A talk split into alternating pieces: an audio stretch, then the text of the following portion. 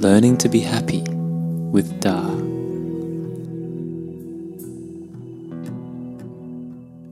Hello, and welcome back. In this episode, I'm going to discuss some healthy and unhealthy ways of responding to your own feelings of sadness, hurt, and disappointment. This should help you to identify what you have been doing and what you could do differently. So, as always, the first step to working through your feelings is to recognize and name them. What exactly are you feeling? Are you feeling sad, disappointed, grief, despair, or depression? When you feel upset, do you tend to become withdrawn and keep your thoughts and feelings to yourself? Or do you tend to find someone that you can tell about it? For those of us who like to share, it's often tempting to express your feelings right away, but it will help to pause and ask yourself these questions who do I want to tell and why? Do I want to vent or do I want advice? Given what I know of this person, what is their most likely reaction? Will their reaction give me some perspective and cheer me up? Or will they blow things up and make it seem more dramatic? As much as it may help to talk to someone who knows how you feel from their own experience, you still need to choose carefully it's great to talk to someone who can understand, but you don't want to share your feelings with someone who will be negatively affected, who will be reminded of their own pain and feel worse off for hearing what you have to say. Not to mention that their fear or pity won't do that much to help you. So before you share, consider how this person has reacted in the past. Ideally, you share your feelings with someone who really wants to listen and who's capable of giving some practical advice if that's what you're seeking. If you don't have a calm, insightful, and optimistic friend to hear you out and offer some perspective, then you may be better off talking to a counselor or taking some time out to meditate and journal. All right, let's start by looking at some unhealthy responses you may have to feeling sad, hurt, or disappointed. If you've never practiced mindfulness and don't have experience examining your thoughts and feelings, it's likely you will respond to these feelings by 1. Not expressing your thoughts in a self reflective way, and perhaps becoming withdrawn or despondent. 2. You may consciously or unconsciously hope that you're feeling upset and expressing it, whether with words or with silence or body language, will influence or manipulate the people around you. 3. If no one seems to recognize you're feeling hurt or upset, you may become passive aggressive, resentful, or angry. 4. You will seek to numb yourself with distractions like TV, smoking, drinking, exercise, and eating. In the worst case scenario, the hurt gets worse as you indulge in a variety of negative thoughts. The thoughts and memories repeat in your mind over and over, building the emotion. These feelings reinforce or create a negative belief. For example, if you're disappointed with someone, you might conclude, they don't care about me. Or, if you're being really dramatic, you might even think, I never get what I want. Why do we do this? Well, more often than not, the negative conclusions we come to are meant to protect us in some way. Some part of us believes, for instance, that by thinking we can't trust someone, that it will protect us from feeling betrayed, deceived, or disappointed again. If we do not question these negative conclusions, these judgments, we're likely to become very biased in our observations. We become more likely to notice, remember, and make assumptions about things that confirm our negative beliefs. And we're less likely to notice or remember things that contradict those beliefs. Furthermore, by holding the situation or the other person as responsible for your feelings, the only strategies you have to manage these hard feelings is really to avoid them by leaving the person or situation or trying to control them. Not only does this rarely work, but since you haven't looked at what you really want and why, it's likely that your own desires, your own attachment, will lead you to the same feeling of hurt and disappointment in the future, if not with the same person, then with someone else. Why?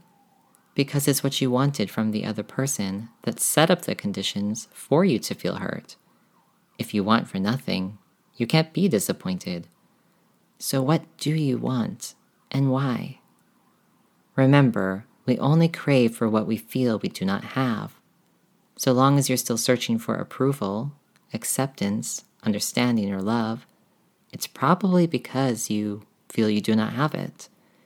And you will recreate the conditions for disappointment again, but with someone else. That is not to say everyone and everything is sure to disappoint you. But more often than not, the feeling we are lacking something in our life or something in ourselves doesn't go away when we get what we wanted. After all, every person in this world who feels unloved is loved, whether by their parents, their friends, or even strangers. But being loved alone doesn't change the way people see themselves. Getting what we want is not enough to make us happy.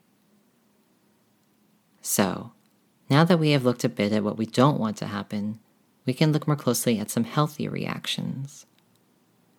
1. If you're disappointed but feeling optimistic that you can still get what you want at some other time, then the sadness and disappointment may fade away. You might even feel motivated to work harder. For example, if your relationship didn't work out, but you feel optimistic that you'll meet someone else, then you may not feel hurt for very long. 2. You recognize and accept that you're feeling hurt. You don't seek distraction in TV, drinking, smoking, exercise, eating, or complaining. You sit with the feelings. You're uncomfortable at first, but you keep on sitting. Eventually, even though the feeling of hurt may remain, you feel less bothered by it. You don't feel like it's controlling you.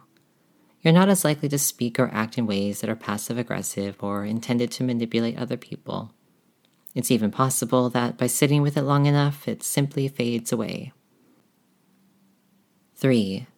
You watch your thoughts carefully and notice how dramatic they are. You see yourself making assumptions and jumping to conclusions.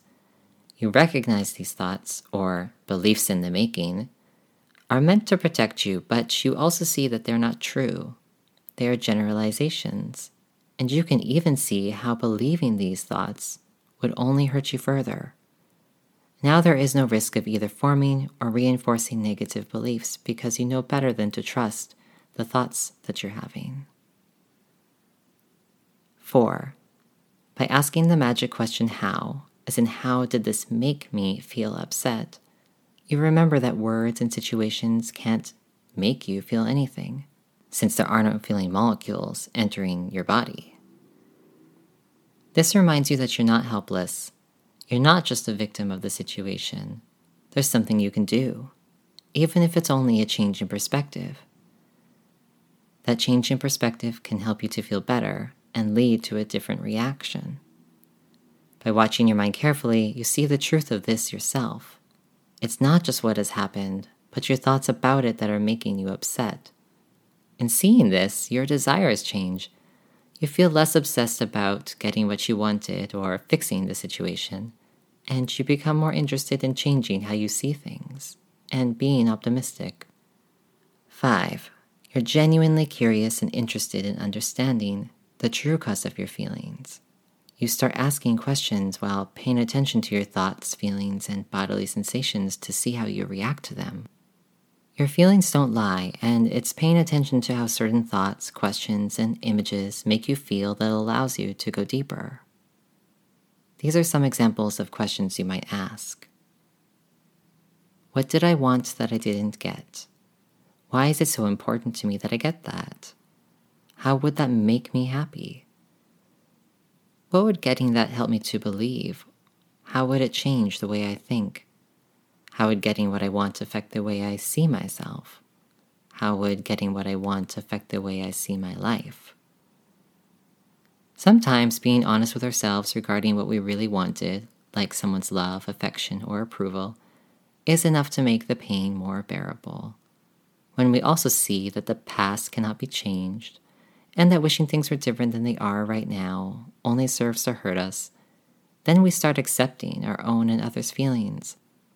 This is when we start accepting what has happened. All of this is made easier, of course, when we understand why we and other people do the things we do. And so, another thing that's likely to come up is fear. It's possible that asking what you really want, why you want it, and how it could make you happy won't dissolve your craving. It will bring up fear. This is a good sign. It means you're going deeper. This means you believe on a very deep level that the thing you crave is absolutely pivotal to your personal well being. We'll talk about exploring fear and anxiety in another episode. One other thing worth mentioning is that there may be times you're holding on to pain. You feel hurt, wronged, or disappointed, and you notice there's some part of you that doesn't want to let it go, that is almost proud of it or making an identity out of it. You feel like a victim. In this case, it may help to ask what would I gain by giving up the idea that I'm hurt and helpless?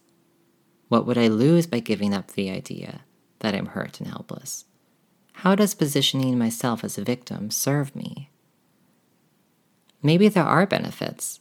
A clear example being when we say we're not smart enough, strong enough, or brave enough to do something, then we don't have to try. Like I said, our limiting beliefs are intended to protect us though they may not do so. But what better way to ensure you're not disappointed in yourself, for example, than to never try? To overcome this reluctance to change the way we see ourselves, we must rely on love and compassion. Love says, I want more for myself. I want to live my best life. We affect others in everything we think, feel, say, and do whether for better or worse.